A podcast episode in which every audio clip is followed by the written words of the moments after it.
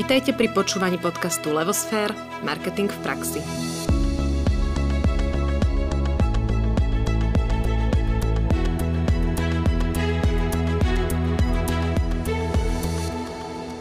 Prajem krásny deň všetkým poslucháčom. Moje meno je Anka Sabolová a dnes sme tu tradične spolu s Naďou Kacera pri ďalšej epizóde podcastu Marketing v praxi. Staňte sa odberateľom podcastov vo vašej obľúbenej podcastovej aplikácii, aby vám žiadna z epizód neunikla.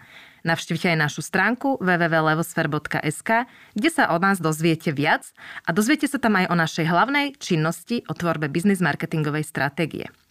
A keď už na stránke budete, kľudne kliknite aj na odber newslettera, v ktorom pravidelne nájdete nielen informácie o Levosfér, ale aj zaujímavosti z marketingového sveta.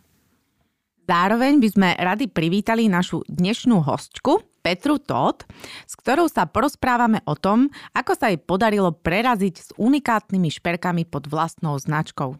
Dobrý deň, Petra. Dobrý deň, Prajem. Vítame vás u nás. Ďakujem. Pár slov k vám. Vy ste na Slovensku známou šperkárkou a dizajnerkou. Už viac ako 15 rokov tvoríte krásne šperky pod vašou vlastnou značkou Petra Todd. Vaša tvorba je špecifická využívaním pôvodných slovanských ornamentov, ktoré pretvárate do modernej formy. Vaše šperky sú známe nielen doma, ale aj vo svete a mohli by sme ich vidieť na pleste v opere, ale tiež v zahraničných magazínoch, ako je napríklad Vogue. Áno, súhlasím. Je to tak? Áno. um, Petra, o vás je známe, že značka Petra Todd je vašim splneným snom už od čias, kedy bolo z vás, alebo kedy ste ešte len boli 6-ročné dievčatko. Odkiaľ pramení táto túžba vyrábať pravé šperky? Tak eh, keď si predstavíte 6-ročné dievčatko, ja som bola veľmi hyperaktívne dievča, čiže ako keď sa moja maminka chcela na chvíľku zbaviť, tak mi dala šperkovnicu predo mňa a to bolo naozaj možno jediná pol hodina, ktorú som jej mohla venovať. Eh, keď ja som pozorovala všetky šperky, rozoberala som ich. Ja som nebola také úplne typické dievčatko, že som sa potrebovala nejak čančať. Mňa veľmi zaujímalo, ako sú vyrobené šperky. Respektíve veľakrát som ich pokazila, čiže aby mama na to neprišla, tak som sa snažila nejakým spôsobom to opraviť a tam niekde sú tie moje začiatky. Čiže toto, tá technická záležitosť, to mňa fascinovalo oveľa viac ako tá estetická. Hmm, zaujímavé. A ste potom prechádzali nejakým vývojom, že čím ste boli starší a tým ste viacej skúšali, vyrábali? Aký tam bol taký ten príbeh? Áno, určite. Ja som sa snažila stále samovzdelávať. Bohužiaľ mi bola predočená budúcnosť, že musím vyštudovať gymnázium a nie nejakú umeleckú školu, lebo môj otec bol v tomto ako tvrdohlavý veľmi. Mm-hmm. Čiže som si to robila len vo svojom voľnom čase. Nemala som nejaké naozaj, nevedela som, ako čo sa robí je veľmi dobré vedieť možno nejaké základné zlatnícke techniky, keď niekto chce robiť šperky. Ale ja som prišla na veľa inovácií, takých, takých homemade, čiže mm-hmm. to možno je dobré a to možno aj využívame teraz, že som taká praktická šperkárka. A vlastne potom po skončení gymnázia, otrpené, on veľmi veľmi som trpela naozaj. to na áno, áno, je to, je to trauma.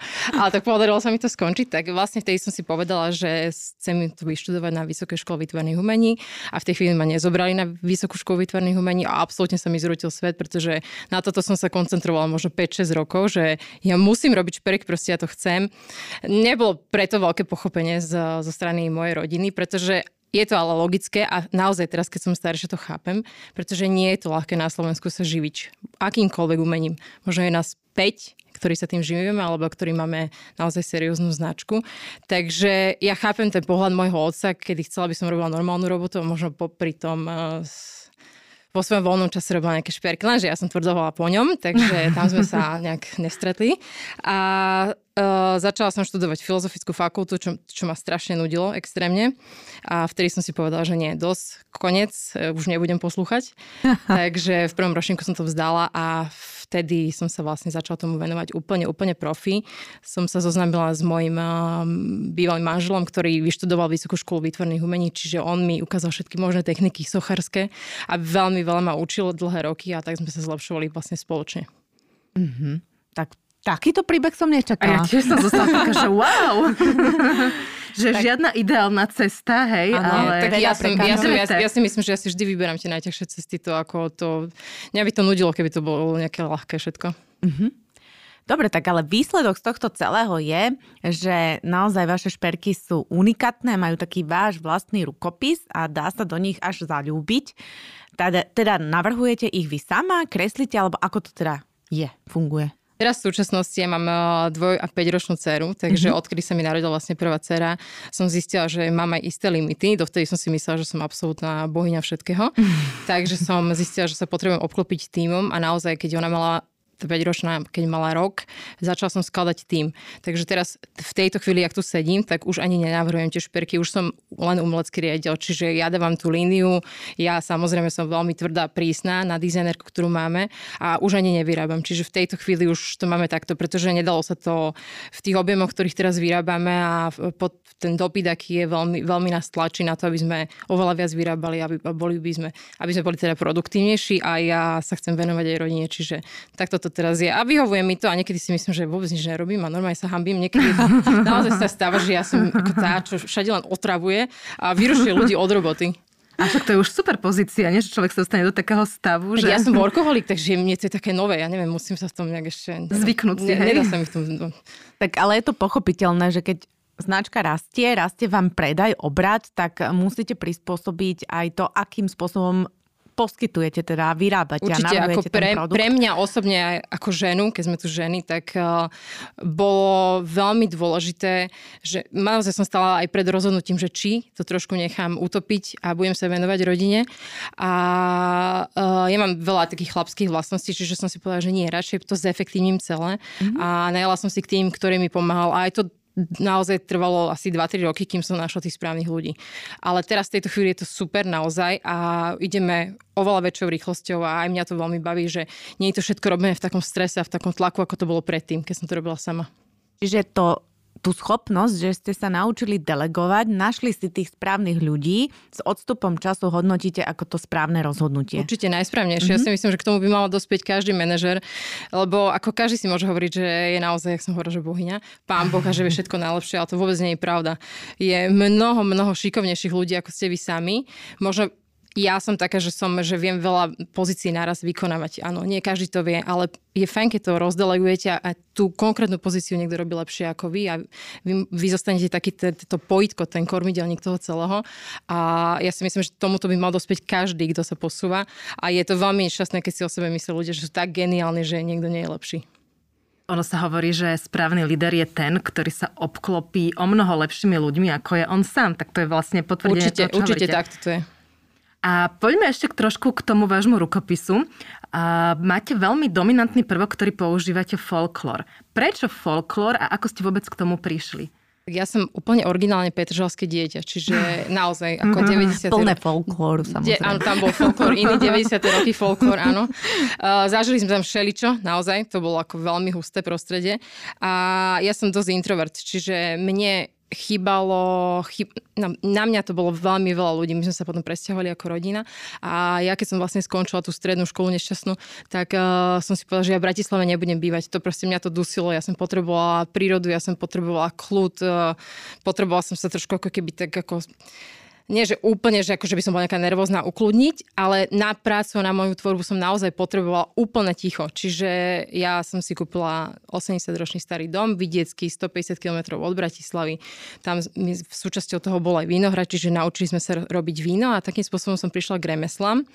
A vtedy som zistila, že dobre, však my máme na Slovensku aj nejaký folklór a v tej dobe bol folklór niečo také absolútne old school úplne všetci len ak vedeli niečo o folklóre, boli to nudné ľudové piesne a folklórne nejaké festivaly, ktoré nikto iný okrem tých komunít nenaštevoval.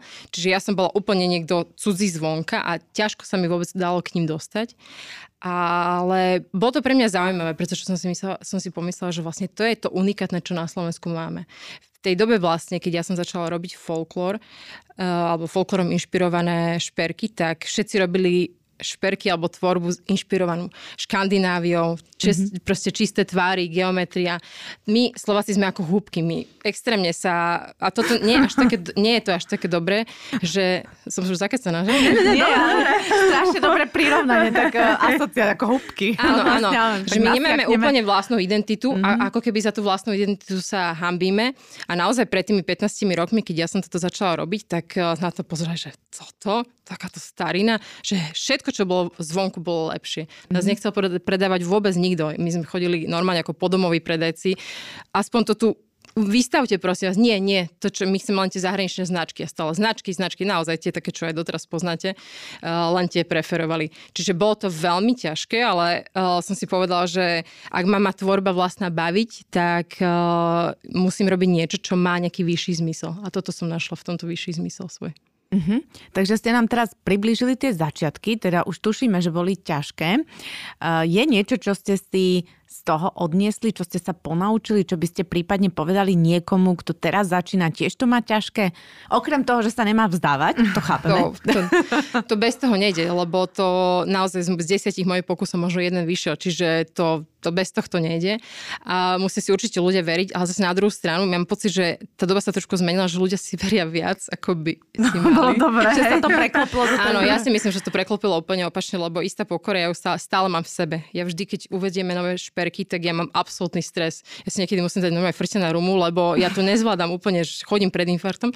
Čiže uh, a, a zase naozaj teraz mladí sú takí, že všetko vedia, uh, myslia si o sebe, že sú majstri sveta mm-hmm. a potom, uh, keď im nevidie, nevidie možno prvý pokus, tak akože ich to strašne zraní, čo je ako hlúposť, pretože prvý pokus podľa mňa nikdy nikomu nevyšiel.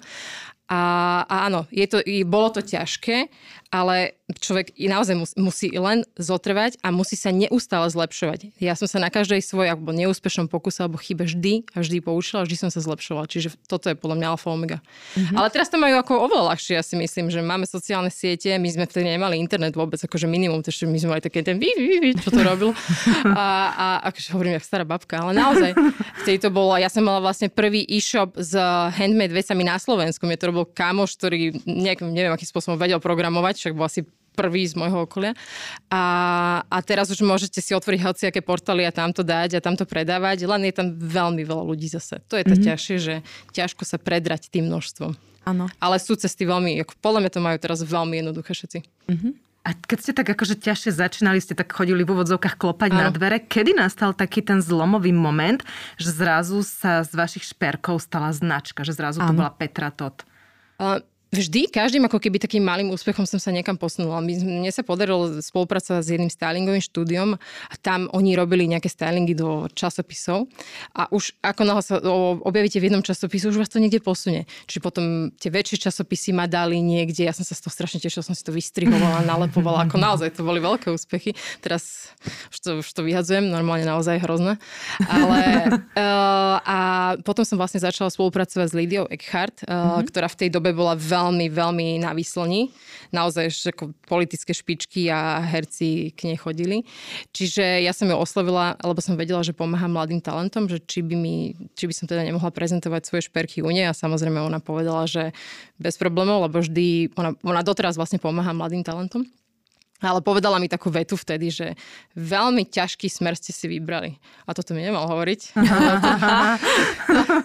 to bol ten zlomový to, to moment. Nie, nie, nie, nie, ja som sa od nej naozaj veľa naučila. Som s ňou spolupracovala 5 rokov. Ja som, tým, že som introvert, tak ja som, ona je taká absolútne opak mňa, čiže ona je úplne bomba, explozívna. Takže vždy som len tak pri nej sedela, som ju pozorovala, že čo vlastne robí a veľa ma to naučilo. Uh, ona akým spôsobom skladala kolekcie. Ja už tiež veľmi podobne skladám kolekcie, aby si každá žena niečo našla. Tvoríme to tak raz pre takú ženu, raz pre takú ženu a toto mám vlastne od nej. Ale to, že povedala, že ťažký smer, mala pravdu v tej dobe, ale možno ona aj teraz časom vidí, že som zotrvala na až taký ťažký smer to nie, lebo som to robila ja, lebo som to robila ja vytrvalo. Mm-hmm. Spomenuli ste to, že vlastne ste vyskladávali my to voláme v marketingu portfólio, alebo teda ponuku, tak aby si každá žena niečo našla. A to je tam naozaj viditeľné. Ja som vašou fanušičkou, uh, kupujem si od vás produkty a stále vidím ako marketér, že kde je čo asi ako zacielené. To ste robili vedome a hneď na začiatku, alebo ste sa to teda od tej Lidie naučili? Alebo áno, ako áno bolo? Lidia mi to ukázala. Nerobila som to na začiatku. Ja som na začiatku robila presne takú tvorbu, ako robia všetci chybu, podľa mňa. Že robia takú, že ježiš, aká som ja super, a toto viem vytvoriť. A sama som sa na to doma pozerala. A vlastne Lidia ma to naozaj naučila, že veď ako treba myslieť na tých ľudí, ktorí to nosia. A to má mnoho umelcov doteraz podľa mňa s tým problém, že tak stvoria vo svojej vlastnej bubline, vo svojej vlastnej genialite, že nechápu, prečo to tí ostatní nechcú kupovať, alebo nech, ne, nerozumejú tomu umeniu a je podľa mňa úplne zbytočné robiť umenie len sám pre seba. Ja nie som mm-hmm. sebec, čiže áno, ona ma to naučila, ale teraz keď to tak hovoríte, že to tam vidno, to je zaujímavé, pretože ja to mám v podvedomí, my to nerobíme vôbec úplne nejak akože extrémne, že ježiš, teraz robíme jeden kus pre takúto ženu a druhý kus pre takúto, vôbec nie. My máme nejaký vzor a si povieme, že dobre, z tohto by boli takéto malé veci pekné a z tohto by boli zase veľké veci pekné. Čiže a snažím sa to len tak striedať, že aby boli veľké, malé, neviem, Mnohé ženy si myslia, že nemôžu nosiť veľké šperky, čo podľa mňa absolútna hlúposť, ale bojujem s nimi a, a snažím sa im ponúkať aj teda malé šperky. No, tie hranice posúvate, to áno, to bez debaty, ale uh, hej, ja mám takú diagnozu ako marketer, že všetko tak analizujem trošku inak cez potreby a aj samu seba, ako reagujem na to, prečo som asi takto reagovala. Čiže uh, možno nie všetky ženy to tak vnímajú, ale tá pestrosť tam nie je teda len v tých folklórnych inšpiráciách a v tých niekedy kolekciách, mm-hmm, lebo už mhm. viem, že kolekcie nemáte, ale je tam aj v tých ako druhoch, že čo všetko si viem vybrať, v akej veľkosti a ano. na akú asi príležitosť. Áno. Okay. Áno, tak to robíme. Keď sme ešte pri tom portfóliu, povedzme si, že vlastne teda a, aké rôzne typy produktov máte. Povedali sme si, že kolekcie nerobíte, tak čo teda my robíte? My sme vlastne minulý rok napísali, že, že toto je naša posledná kolekcia a ľudia niektorí boli veľmi zúfali. Ale tak Uh, mne táto vlastne táto doba toto priniesla, že som sa chvíľku zastavila. U mňa, keď sa chvíľku zastavím, to znamená, že dva dní to sú. To akože nie, že pol roka rozmýšľate, to naozaj. Čiže prišla prvá vlna korony, to bol marec, ja som akorát uvádzala kolekciu Bohyňa a to bolo presne, čo som si hovorila, že som si dala ten rum, lebo to prišla korona, 3 roka robíte na kolekcii a akurát v tej dobe ju uvádzate, to je absolútne, to je, to je niečo hrozné. Čiže veľký stres a vtedy som si povedala, že dobre, že prišlo toto, doba sa zmení, my sa zmeníme, toto bude naše nové, nové žitie, nebude to nakrátko, to som vedela už vtedy, že to nebude len tak. A čo tak aj ja sa, čo keby som sa prispôsobila? Vlastne prispôsobila som sa tým, že Uh, trošku aj robím taký ako keby zážitok pre ľudí, že viac uh, do, tvoríme, že máme viac uh, inšpirácií a zároveň nie je to pre mňa finančne až tak náročné, lebo pri kolekcii vytvárame 13, 15, 20 kusov šperkov, tak to vytvoríme 4 Mm-hmm. Čiže pre mňa je to ekonomicky, ako teraz v súčasnej dobe, lepšie a zároveň ukazujeme ľuďom oveľa pestrejšie portfólio. Čiže som si povedala, že dobre, tak toto bude moje prispôsobenie v súčasnej dobe a myslím si, že sme urobili veľmi dobre, pretože tak sa tešia ženy na čo nové vymyslím. Oni čo som nevedela, že toto sa dá vymyslieť, ale dá sa, takže vždy to hovoria. A, a robíme im teraz také trošku, náhradzame možno aj nejaké kultúru, že divadlo, ja si myslím, lebo fakt sa z toho tešia, že niečo nové uvedieme. Aj teraz sme vlastne na Prahu nových vecí. A solitér teda znamená, že je to menšia kolekcia? Nie, solitér je jeden kus. Jeden kus. Jeden to znamená, kus. že ja, mali sme už jeden kus minulý rok. Ano. Ja som chodila cez leto po Slovensku a vlastne videla som tam také krásne kožuchy. Zoznamila som sa s jedným kožušníkom a on mi ukázal, že takýto kožuch je a potom som asi 3 mesiace hľadala, že odkiaľ je. Našla som oblasť, odkiaľ bol ten kožuch a ty mi povedal, že určite není odtiaľ, čiže hádali sme sa sem všetci a nikto nevie vlastne, kde je pravda. A bol to iba jediný jeden kožuch a to som si povedala, že dobre tak urobím iba jediný jeden šperk inšpirovaný týmto kožuchom. Čiže mm-hmm. urobili sme to tak. Takže toto mm-hmm. je mhm. soliter. Že občas sa stane, že vystrelí nejaká taká zaujímavá vec. Aj v, napríklad v Vočovej mali nádherné kroje a mali tam taký vankúšik úplne s, s iným ornamentom. A hovorím si, že fajn, že toto by sme mohli raz niekedy spracovať. Čiže to, na toto sú dobré tie solitéry, že iba urobíme taký, taký malý frk jeden, taký malý. A není to na druhej strane škoda z pohľadu toho, že zbadáte nejaký ornament a že by sa až žiadalo ho rozpracovať a mať z toho aj náramok, aj uh, náhrdelník, aj neviem čo a v rôznych obmenách, že tak škoda, vy na to pozeráte marketingovo, áno. Uh, ja na to pozerám uh, aj marketingovo, aj umelecky. Uh, nie je to podľa mňa škoda, lebo niekedy sú také veci, že mali by zostať také, také zahalené nejakým tajomstvom, mm-hmm. tak, taký, takou unikátnosťou. Keď to vy rozoberiete úplne nádrobné, tak robíte takú nejakú mass produkciu. A nie je to ako, že nemáme problém urobiť aj 40 vecí z toho, takže pre nás to je hračka, ale prečo by som to mala robiť? Ja som si limit toho, čo, čo tvorím, čiže ja budem udávať ten smer toho, takže mm-hmm. bohužiaľ ľudia, áno, veľakrát píšu, že ja by som si vedela predstaviť z tohto náramok alebo na, a chýba mi tu náhradelník, ale ja som to takto cítila. Proste mne sa tam z tohto vzoru ne, nehodil ten náhradelník, mm-hmm. vôbec nie. Má to proste príbeh a ten šperk ho doplňa. Jeden áno, kožuch, áno, áno, áno. Jeden ako, áno. E, dobre, tak sme sa aj vlastne dostali k tomu, že kde čerpáte tie nápady. Čiže mám si to predstaviť tak, že Petra chodí po Slovensku, stretne kožušníka a ano. je tam nápad. Alebo ide tam a tam. Alebo to máte cieľené, že si naplánujete, že dneska to bude proste, ja neviem, Orava. východné Slovensko, Orava. Ako to funguje? Uh, áno, teraz cez leto vlastne, keď nás uvoľnili z reťazí, takže tak sme odišli na Slovensko. Uh, asi na možno 90% miest, kde som išla, to bol plán, pretože už ja už mám doma veľa, veľa kníh, čiže ja viem, už aj tie kroje už rozoznávam, už som skoro ako etnologička. A, takže som si iba chcela ako keby potvrdiť alebo rozšíriť to, to povedomie o tom konkrétnom kroji. Ale naozaj niekedy sa stane, že idem tam za nejakým cieľom a úplne s niečím iným sa vraciam. Teraz uh, uvádzame uh, náramky horehronské a vlastne ja som išla na Horehrone, to sme išli na dovolenku s deťmi, ale tak som si k tomu prihodila, že nejaké dve, tri návštevy u, babič, u babičkách a našla som jednu babičku, ktorá mala asi 70 e, kapiek, takých čepcov a ja som neverila, že môže byť toľko rôznych vzorov. To je ako vločky, keď padajú, že každá je iná, mm-hmm. tak ona mala takto v tých čepcoch a som si povedala, že wow, to je neuveriteľné. Ja som nevedela, že ja som myslela, že všetky sú rovnaké, lebo keď sa na to z diaľky pozeráte, tak to vyzerá mm-hmm. rovnako. A vtedy si, som si vtedy povedala, že dobre, urobím aj ja úplne unikátne náramky, aby bol každý úplne iný. Takže toto sme spravili. A to je ten náramok, čo máte áno, teraz áno, na ruke. Musíme ho potom odfotiť, aby posluchači videli. Áno, áno. Celý čas na ňo pozerám zase sme sa k nemu dostali. Je fantastický, áno.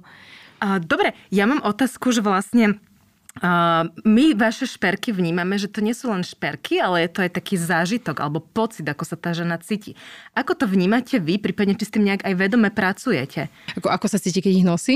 Alebo pri, keď, keď ju obdarujú. Lebo to sú napríklad eh, veľmi dôležitý ako keby cit, ktorý im dávame, čo je strašne zaujímavé, že mám pocit, že niekedy sa viac tešia, keď otvárajú krabičku. Uh-huh. Že tam ten prvý moment, to máte jak pri iPhone, že tí ľudia si to natáčajú, to som nepochopila doteraz, ale naozaj, že nejakí ľudia si to natáčajú.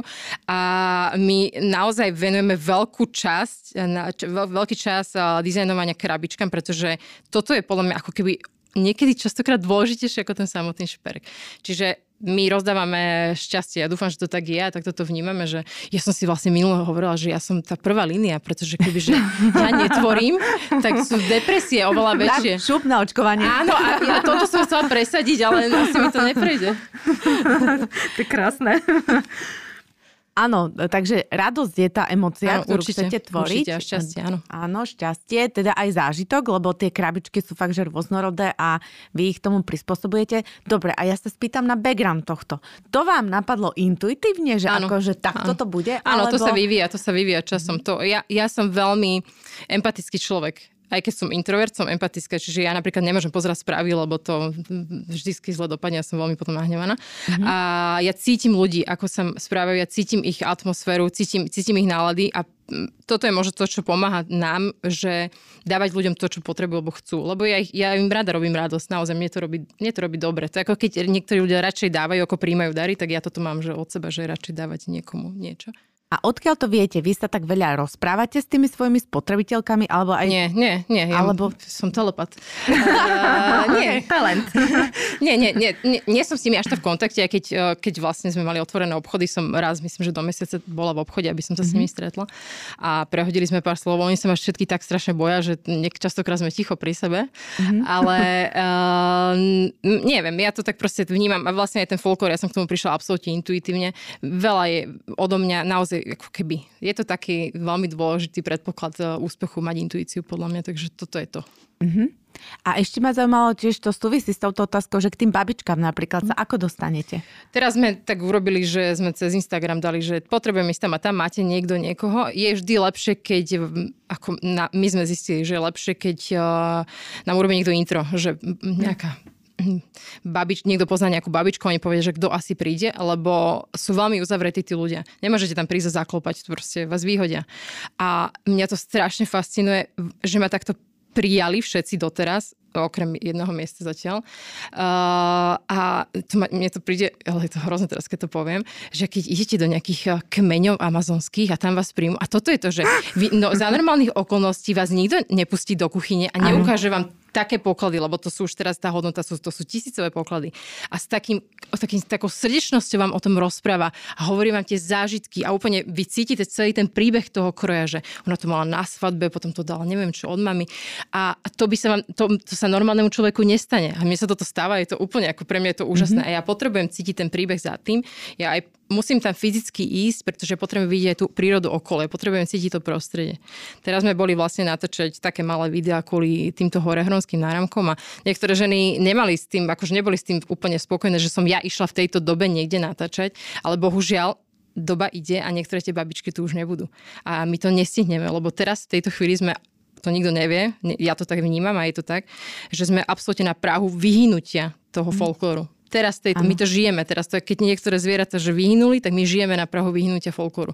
Čiže ja nerobím to, že som ho nejak konzervovala, ja ho posúvam. Ale keď ja nedostanem tie informácie o tých babičiek teraz, tak za 5 rokov oni ma proste nepočkajú. A mhm. nemajú pokračovateľov. 99% nemá pokračovateľov žiadnych. Mm-hmm. Inak to, ak ste hovorili o tých babičkách, bola prvá vec, čo ma napadla, že vlastne nám vymiera folklór a naše tradície a všetko, lebo mladí ľudia sú strašne ďaleko od toho a nemajú záujem. Aj keď mám pocit, že takéto slovenské presakuje a sú tu trendy ako keby návratu, ale nezachráni to asi. Hej, ono že... to je tu tá vlna, folk vlna, však tu bola to zem spieva, ako teraz absolútna katarzia sa stala folklóru, ale iba taká povrchná. Úplne mm. mne sa zdá, že tak, tak plávame, jak tí pavúčikovia na hladine, že nikto nejde do takej hĺbky a ja som vlastne preto sme zmenili koncepciu, že ja som potrebovala ešte oveľa viac chodiť za tým folklórom. A áno, presne tak. Proste ja si myslím, ja tomu dávam 20 rokov a už to tu vôbec nebude. Mm-hmm. A to je strašné, inak sme tak smutne ostalo. Áno, lebo... zostali ste smutné obidve. No. A vyžaduje to od vás aj nejaké ďalšie štúdium, že teda pozriem na ten vzor a vôbec akože ja sa na neho pozriem, že škaredé pekné.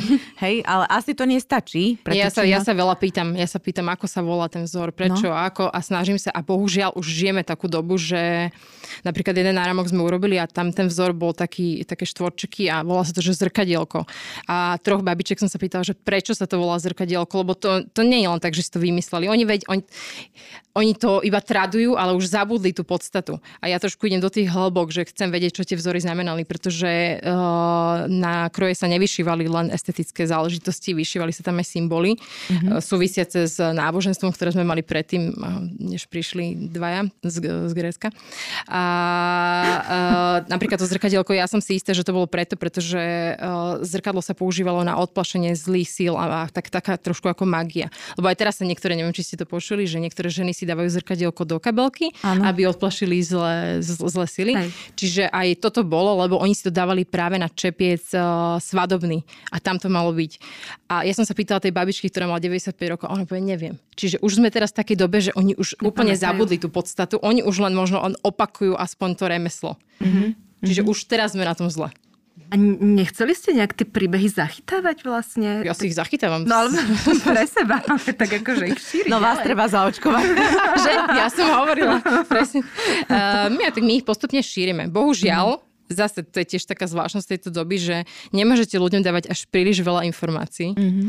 lebo poprvé ich koncentrácia nie je až taká, ako by mala byť a trošku sa v tom strácajú. A teraz máme tak pretlak rôznych informácií, že sa tá vaša úplne v tom stratí. Čiže my to púšťame tak veľmi pomaličky a pozvolne.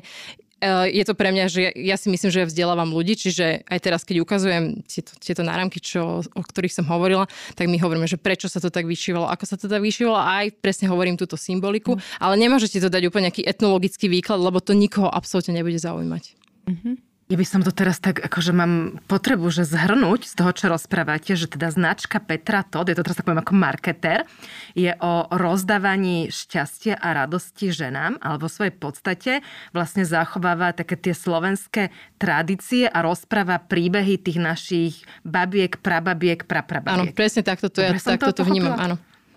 A nie slovenských, ale až slovanských. Slovanských. Lebo bolo to ešte pred príchodom tých dvoch Áno, tých dvoch Grékov. Citujem. A vy ste si niekedy tak akože aj definovali, že o čom bude značka Petra Todd, alebo toto je jednoducho prirodzený vývoj, ako ste k tomu prišli? Ja som si vlastne v tej dobe, keď som prišla k folklóru, povedala, že toto budeme programovo robiť. Čiže naozaj 15 rokov dozadu, ja som predtým robila rôzne iné šperky, šeliaké. A to bola pred môjim letopočtom doma. Ale e, vtedy som si povedala, že dobre, toto musím robiť a musím sa tomu dlhodobo venovať. Čiže áno, to, normálne to je cieľ. A, mhm. a jak išiel čas, ako som chodila za tými babičkami, som zistila, že to má aj normálne misiu, že to je také misionárske až celé. Také pekné. Dobre, tak poďme ešte tak prakticky. Uh, povedali sme si teda tú stránku značky, teda z toho nášho pohľadu uh, marketingového, aj, aj tú komunikáciu sme viac menej vysvetlili, ako asi funguje.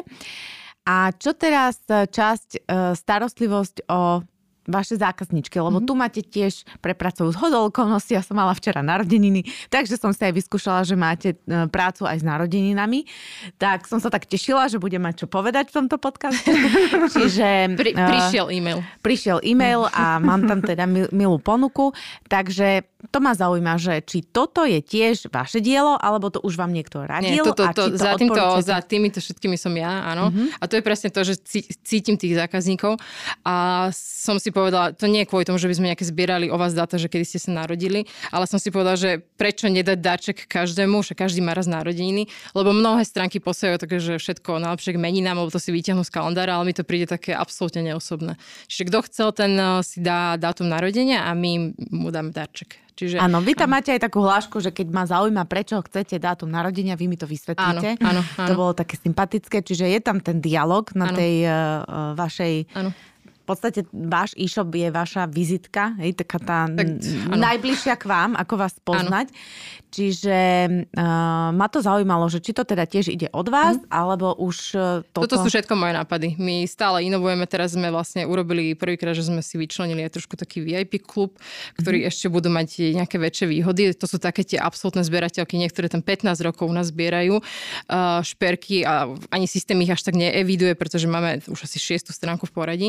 Až teraz som to začala s tým, ne... áno, ja nie som úplne typický marketér, normálny by to začali zbierať od začiatku, to mi je jasné, ale bohužiaľ, ja som na to prišla s časom, že to treba trošku viac pracovať s tými ľuďmi a že vlastne akú dobu žijeme, že nemôžeme sa stretávať, tak som si povedala, že dobre, akým spôsobom sa čo najviac približiť k ľuďom. Čiže urobili sme napríklad tento VIP klub, ja som im osobne urobila videa, že som im natočila, som im predstavila osobne uh, šperky a som im teda slúbila, že vždy, keď niečo nové bude, tak budú to vedieť prvý, aby mali trošku také privilegium. A vždy sa snažím nejak inovovať. A ide to zo mňa a môj manžel hovorí, že mne stačí dať pol hodinu voľného času a štyri roboty vymyslieť myslím a toto fakt hovorí stále, takže snaží sa mi dávať nejakú robotu, aby som niečo robila. A keby ste to zhodnotili, že z toho všetkého, čo ste teda už povymýšľali, že e, čo by ste už možno nezopakovali, že bola taká akože skúsenosť, ktorá už by sa nemusela opakovať a čo by ste určite odporúčili? Dali by, dalo by sa Marketingové tak? myslíte, že? Z tých, tak sa... To, ja som geniálna, však nič všetko odporia. nie?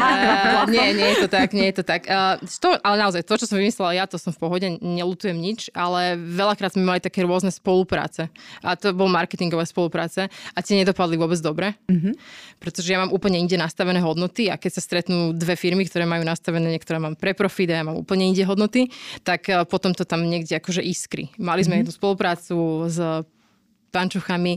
Boli sme dohodnutí, že to má byť limitovaná séria a tam už boli trenice, keď sa to začalo predávať, že prečo by to mala byť limitovaná séria. To sa predáva dobre, hej? Áno, prečo, že to je hlúposť, že ale tak sme to slúbili ľuďom, takže sme sa tam začali a toto dopadlo asi trikrát rôzne spolupráce, presne na tomto začali škrípať a to som si povedala, že dobre, koniec so spoluprácami, že to muselo by byť niečo absolútne špeciálne, aby ja som s niekým spolupracovala. Mm-hmm. To je zaujímavé inak. Inak z okolností, presne tie pančuchy som si vtedy kúpila, teraz ak ste to povedali, že to kruh sa uzatvára. Ako vnímate inak celkovo trh mladých šperkárov alebo ľudí, je veľa handmade výrobcov? Je preplnený, to je prvá vec. Nevnímam to nejak osobne, lebo nemám na to čas. Toto ja vôbec mm-hmm. nesledujem, takže len viem, že sú tie portály všelijaké, kde môžu predávať a ako lutujem ich, že sa tam bijú navzájom všetci. Ale na Slovensku je to stále ako ťažké. Ako sú tu nejakí, ktorí sa snažia predrať, sú tu aj takí, čo robia veľmi podobné veci ako ja, lebo je veľmi ľahké sa inšpirovať niekým, kto vám vyšlapal už cestu pred vami. Ale to je tiež také slovenské trošku prirodzené, to je tá húbka, že mm-hmm. oni si možno ani nevedia, ale podvedome e, vlastne im sa to páči, čo niekto iný robí a začnú robiť veľmi niečo podobné. Mm-hmm. Ale možno to akože úplne robia až tak vedome. Mm-hmm. A je niečo, čo by ste im odporúčili, povedzme, že čo majú, nemajú robiť? No, alebo... tak akože nech sú originálni, však to... Hej. Ako, ja neviem, ja, ja si napríklad neviem predstaviť, že by som uh, o niekoho kopírovala. M- mňa samú nudí robiť rovnaké veci už niekoľko rokov. My sme napríklad mali teraz kolekciu Milava, ktorú som minulý rok povedala, že po piatich rokoch ona sa volala po mojej cere. Ja už musím skončiť, lebo to, mňa to absolútne frustrovalo, lebo som si myslela, že vykradám samu seba, keď to dookola nejak dorábame. Mm-hmm. Áno, dopyt bol veľký, ale niekedy ten dopyt, aspoň ja to tak vnímam, nie je úplne to najpodstatnejšie. Čiže ja umelecky som musela sa posnúť. Áno, sú tam niektoré ženy povedia, že Mileva, tá bude úplne top. Moja, dobre, však v poriadku, však ako ja sa s vami nehádam. Ja, ja nesúperím so svojimi inými kolekciami. Ako, tak, neviem, prečo ma potrebuje niekto vyzdvihovať práve jednu. Niekomu sa páči to a niekomu to. Mm-hmm. Čiže určite buďte, akože nech sú ľudia originálni, ako čo vás na tom baví kopírovať niekoho, ja neviem, ako umelecky to nemôže mm. nikoho baviť. Určite áno. Skúsme trošku ešte spomenúť e, zahraničie, že či sú teda v šperkoch nejaké trendy a nejak Slovensko je teda mimo. Už sme si povedali, že vlastne nebolo mimo, ale potom teda... Uh, Potom teraz sme prišli na to, že aj náš folklór je zaujímavý. Ako to vnímate? Čo sa týka šperkov, my sme vlastne, no minulý rok bola korona, asi predtým rok, boli na najväčšom veľtrhu v Paríži, tak vlastne v našom segmente a ja som si tam pozrela, aké sú trendy. Ja som tam chodila už pravidelne predtým, ale prvýkrát sme vlastne vystavovali. A naše šperky sa tam napríklad veľmi páčili, lebo si ma vybrali ako značku, ktorá ošperkovala hostesky, čiže všetky hostesky, čo tam chodili celé tie 4 dní, mm-hmm. mali na tie mileva náušnice. Zase tam no, je to tam, ale tedy sme ju mali aktuálnu. A chlapci mali nejaké brošne. A Uh, áno, samozrejme, náš, náš ornament je úplne niečo iné, ale to vôbec nie je zlé, pretože vo svete ľudia chcú byť originálni. Sú tam skôr uh, ako keby protežujú malé lokálne značky, tak ako sme my, eh, ktoré majú nejakú identitu, ktoré sú niečím výnimočné. Čiže boli tam aj nejaké africké, čo bolo nádherné šperky. To, cítite tam tú kultúru, krásne zlaté, obrovské náramky. A bol tam taký ten parížský štýl, taký, oni majú také veľmi takú, také metropolitné obliekanie, čiže kožená bunda, k tomu si dáte iba náramok taký kožený. A, a rôzne iné vplyvy. Perly zase pre také dámy. A, a úplne taký ten akože trend nejaký neexistuje. To sa mm-hmm. nedá povedať. Mm-hmm. Presne ako v oblečení už teraz, akože samozrejme, že tie uh, reťazce robia podobné veci, ale ako dizajnéri dávajú nové veci, sú každé iné. Že ten vymyslí hento, ten vymyslí tento. Takže nie, nie je nejaký univerzálny trend v šperkoch vôbec. A vy predávate aj do zahraničia? Áno, my predávame pravidelne. My máme normálne e-shop, ako do celého sveta posielame. Mi zobrala otázku. a už Dobre, tak, tak sa spýtaj, že či to funguje to zahraničie. Aha, dobre, a funguje to? funguje, funguje. Teraz trošku anglicko nám zahaprovalo, takže s tým bojujeme. Mm-hmm. Nech, nechce, nám tam, Brexitu, alebo? Mm-hmm, mm-hmm, nechce nám tam nikto poriadne ako dovážať tie, tie, balíčky, čiže ako to je teraz trošku boj. Oni mm-hmm. sami nevedia, čo podľa mňa čo spôsobili. Čiže toto je taká vec, ale inak v pohode to funguje. Väčšinou, áno, naozaj sú to Češky, Slovenky, čo žijú vonku, ale aj ich partnery, také zahraničné mená, ale aj rôzni iní. A dá sa povedať, že napríklad v ktorej krajine najviac vnímajú vašu značku? Aj Určite to Česko, to ako, mm-hmm. ak mhm. sa to dá brať ako zahraničie, to je jasné, to je akože úplne. Ale potom e, to anglické je možno druhé. Mm-hmm. A tam je veľa Slovakov, to možno aj s tým, nie? E, áno, ale nie sú to len slovenské mená.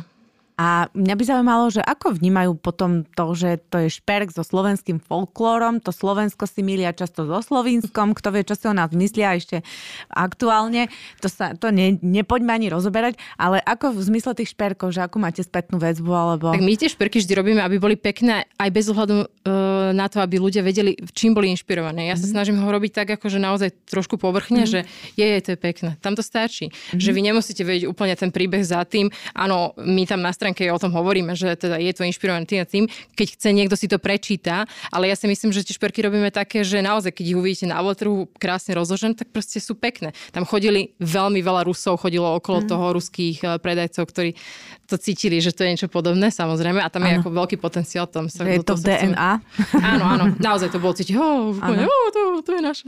Krasívaj. Áno, áno, áno. Ale... No to je jedno. ale, ale akože ja si myslím, že... Ja neviem, čo som hovorila. Že hovoríme, že či to cítia teda tí zahraniční, áno, áno. tu ten folklór. Nie, nie, nie s tým problém, ako folklór. Mm-hmm bola značka, že Kenzo, poznáte to, nie? Vlastne ano. on priniesol japonskú kultúru, ale keď sa na tie modely pozrite, tak to nie je, že japonské nejaké kimono. Hej, to, my to posúvame, aj on to posúval. Čiže áno, vy môžete mať niekde vzadu nejakú inšpiráciu, ale nemusí to byť také prvoplánovo, že toto je folklórny šperk. To vôbec tak nie je. To presne chcem povedať, že človek, keď sa pozrie teraz na ten váš náramok, tak na prvú mňa nenapadne, že to je slovenský folklór alebo nejaké horehronie alebo čokoľvek, lebo není to tam také prvoplánové. Nie, takto, takto nechcem Hej. robiť, nikdy to tak nebudem robiť. Aká je vaša vízia? Kam sa chcete dostať? Alebo kde sa vidíte za 10 rokov? Čo by ste chceli ešte, povedzme... Kúpim ostrov. Čakala som niekde na Havaj. Nie, ja som zostala na Slovensku. Ja som ešte celé neprešla, takže to v žiadnom prípade. To sa mi nepodarí. Uh, my nemáme také tie dlhodobé vízie marketingové alebo biznisové. Máme vízie, že si naplánujeme, aké budeme produkty robiť. Ale určite chceme trošku viac to zahraničie potlačiť. Zistili sme teda táto doba priniesla to, že to bude musieť byť viac online ako offline, čiže chceli sme chodiť na veľtrhy, ale vidím, že to ešte dlho potrvá. Takže toto je taký náš smer, že trošku to zahraničie oveľa viac budeme tlačiť. A niečo s tou kultúrou pre jej zachovanie? Uh, Keď už ste sa tak nadchli preto. Áno, to máme tiež nejaké projekty, ale tak to ja nestíham robiť vlastné veci, mm-hmm. takže ako, áno, musíme, tak robíme, podľa mňa robíme maximum, čo môžeme teraz v súčasnosti, ale tak zase sú tu inštitúcie, ktoré by to mali zachovávať. Ja nemôžem nahrádzať štát napríklad, alebo proste kraj, okres, tak ako, alebo starostu. Častokrát oni bojujú, tí ľudia, ktorí majú folklórne súbory so starostom, že im dá priestor, kde môžu vystaviť si kroje, že je krčma naozaj, vedľa krčmy na zafečené im dá 2 m štvorcové tam si to vystavte, takže mm-hmm. to, ako ja to nemôžem nahrať za toto. Ja robím nejakú osvetu, osvetu. ja sa snažím trošku Hej. tlak zvyšovať, ale nie je to v mojich silách, aby som robila za nich. Mám ešte takú otázku, že keď by sme si predstavili značku Petra Tot ako človeka, je to totožné s človekom Petra Toda, alebo kde sú tam rozdiely? O, nie, nie, nie. Nie? nie. A tak rozdiely, no, že, že veľa píšem, doma nič nepíšem. Uh, rozdiely sú tam také, že áno, v profesionálnom živote som viac uke- ukecená, v, v súkromnom živote som viac ticho. Ale možno niektorí si myslia, že som trošku extrovert, lebo veľa sa fotí na mne, alebo veľa mm-hmm. sa mhm. točí na mne, že možno to tak vnímajú. A aj častokrát, keď idem niekde, tak ma tak vnímajú, že však ja som normálna, že aká by som mala byť. Ako, na, majú také nejaké možno predsudok, alebo už, už vidia ako keby tú váhu tej značky, alebo vidíte časopisy, neviem, ľudia vnímajú rôzne veci. A vlastne ten osobný alebo súkromný človek Petra je úplne, úplne normálny človek. Ja dúfam, že to tak každý, kto sa so mnou stretne, to tak aj vníma. A možno niekedy ťažké akože prelomiť tú bariéru medzi tou Petra Tot, tou značkou a mňou. A keby ste mohli dnes rozhodnúť, ako sa značka bude volať, volala by sa Petra Tot? A ako by sa mala iná volať? Ak by sa volala. A ja som tú značku vždy stavila na mne. Čiže mm-hmm. ak mhm. by som e, možno urobila značku, ktorá je taká všeobecná, že by som nechcela ju stavať na mne, že by som chcela byť niekde v zákulisi, tak mm. určite by som ju pomenovala inak. Mm-hmm. Ale mne to uľahčilo prácu to postaviť na mne, pretože oveľa ľahšie komunikujete veci, keď to je postavené na konkrétnom človeku. To je jednoznačné. Aj keď najúspešnejšie svetové značky, moja konkurencia, čo sa tu veľmi dobre predáva, uh, má jedno slovo, uh, skrinka Pandorina. A, a to je normálne korporát, to je proste, to, je, to tam neviete, kto to za tým je. A darí sa im veľmi dobre. Takže nemusí to tak byť. Nie je to, že musí byť šperkar človek. To vôbec nie je pravda. Mm-hmm. Ja mám ešte takú otázku, že keď sme tak povedali, že značka Petra Toda, že ste iná, Myslíte, že vás taká tá popularita, ten úspech nejak aj zmenil? Že to niečo vo vás zanechalo? A keď áno, tak čo? No nie. To nemyslím si, ja dúfam, že nie. Ja sa každý pýtam, že ja nechcem, ako aby mi nejaká slava stúpla do hlavy. To, to sa nikdy nemôže stať, pretože to je absolútne... To je, proti, to, hej? To je, to je úplne proti mňa. To je, to, tam, keď niekto v seba uverí, tak tam podľa mňa absolútne ten človek, človek uh, skončí. Mm-hmm. Čiže mňa to možno...